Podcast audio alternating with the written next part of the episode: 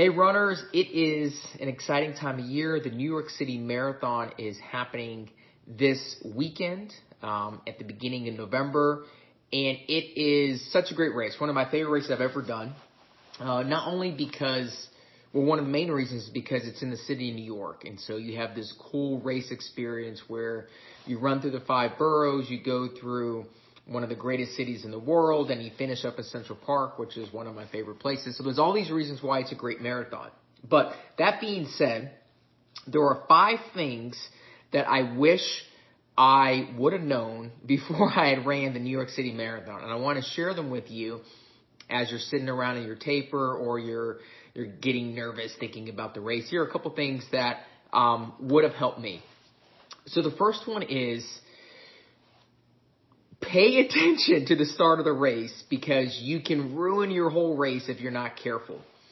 You start the race um, on Staten Island. You take the ferry or the bus over there. And when you start the race, the first thing you do is that you have to get from Staten Island over to Brooklyn. And you do that by going up the Verrazano Bridge. And it's a cool bridge, right? It goes up and then it comes back down.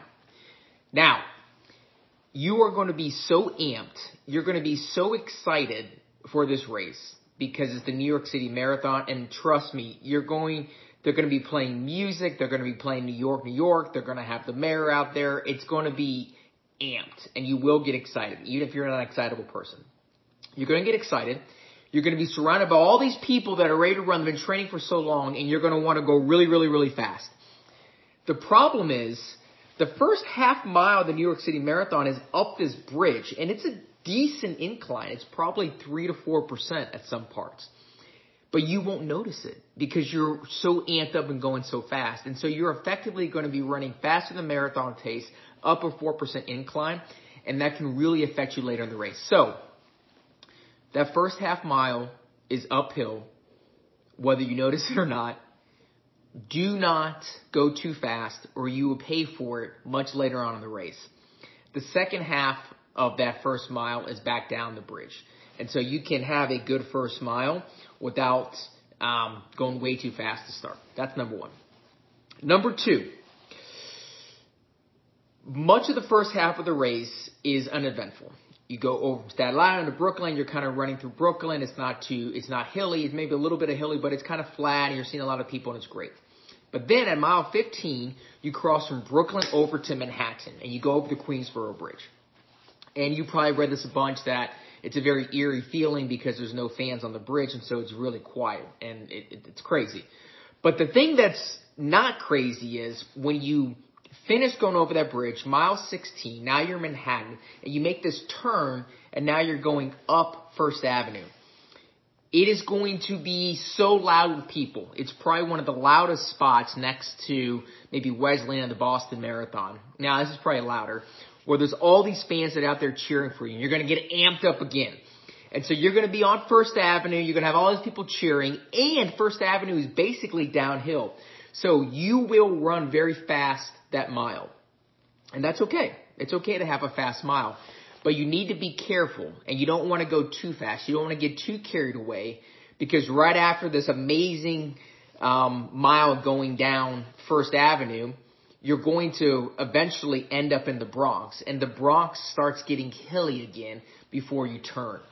And so if you go too fast here, you're going to pay for it later on the Bronx. So don't get too excited. Don't get too carried away when you hit First Avenue, when you hit First Avenue. Soak it in. Um, but moderate yourself. The third thing is the hardest part of the race, I think, is miles 23 to 24. And what this looks like is you're going down First Avenue. Now you're up into the Bronx. You turn and you're coming back and you're coming now down parallel to First, down Fifth Avenue, right next to Central Park. And you start doing that around mile 21. And from mile 21 to mile 24, you're going down Fifth Avenue. And at mile 24, you enter the park. Mile 23 to 24, there is a nasty incline. And it comes at such a horrible spot in the marathon. And you think you're so close to the finish, and you are, but you're not. And it's a really nasty incline. So the point is, as you're going down Fifth Avenue, there are some rolling hills. But right when you get mile 23, you're going to have to dig very hard. Because if you can dig hard for that one mile, when you get into the park, it's so much easier. There's some hills it's some rolling, but it's net kind of downhill. It's a lot more scenic. There's a lot more enthusiasm. You can hear the finish line crowds. Get through mile 23 even when you're tired and you can have a good race. That's number three. Number four is you're probably going to wait a long time at the start line and maybe even longer now in the COVID era. You're going to take the Staten Island ferry over or a bus and you kind of sit around in Fort Wadsworth for a long time. So plan for that. Plan for it being cold. Think about what you're going to wear. Think about what you can take off to donate. Plan on maybe being hungry. Plan on your hydration. Know that you're going to be sitting down for a while. Maybe bring a newspaper. Do something to keep your body uh, fueled properly, to keep your body warm, and also know that you don't want to get too sedentary. You want to make sure you get your body active again before you run 26 miles. So plan for there being a very long wait at Fort Wadsworth before in the marathon. And the last tip is number five. The last tip is, and I hope no one does this, but people do this every year, and I don't want you to do this. The last tip is, do not pee off the Verrazano Bridge. Everybody does it. Sorry, a lot of people do it. They pee off the bridge. They pee on the buses. I'm talking to the men here.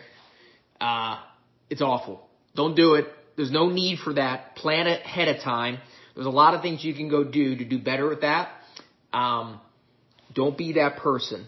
Let's stop that trend.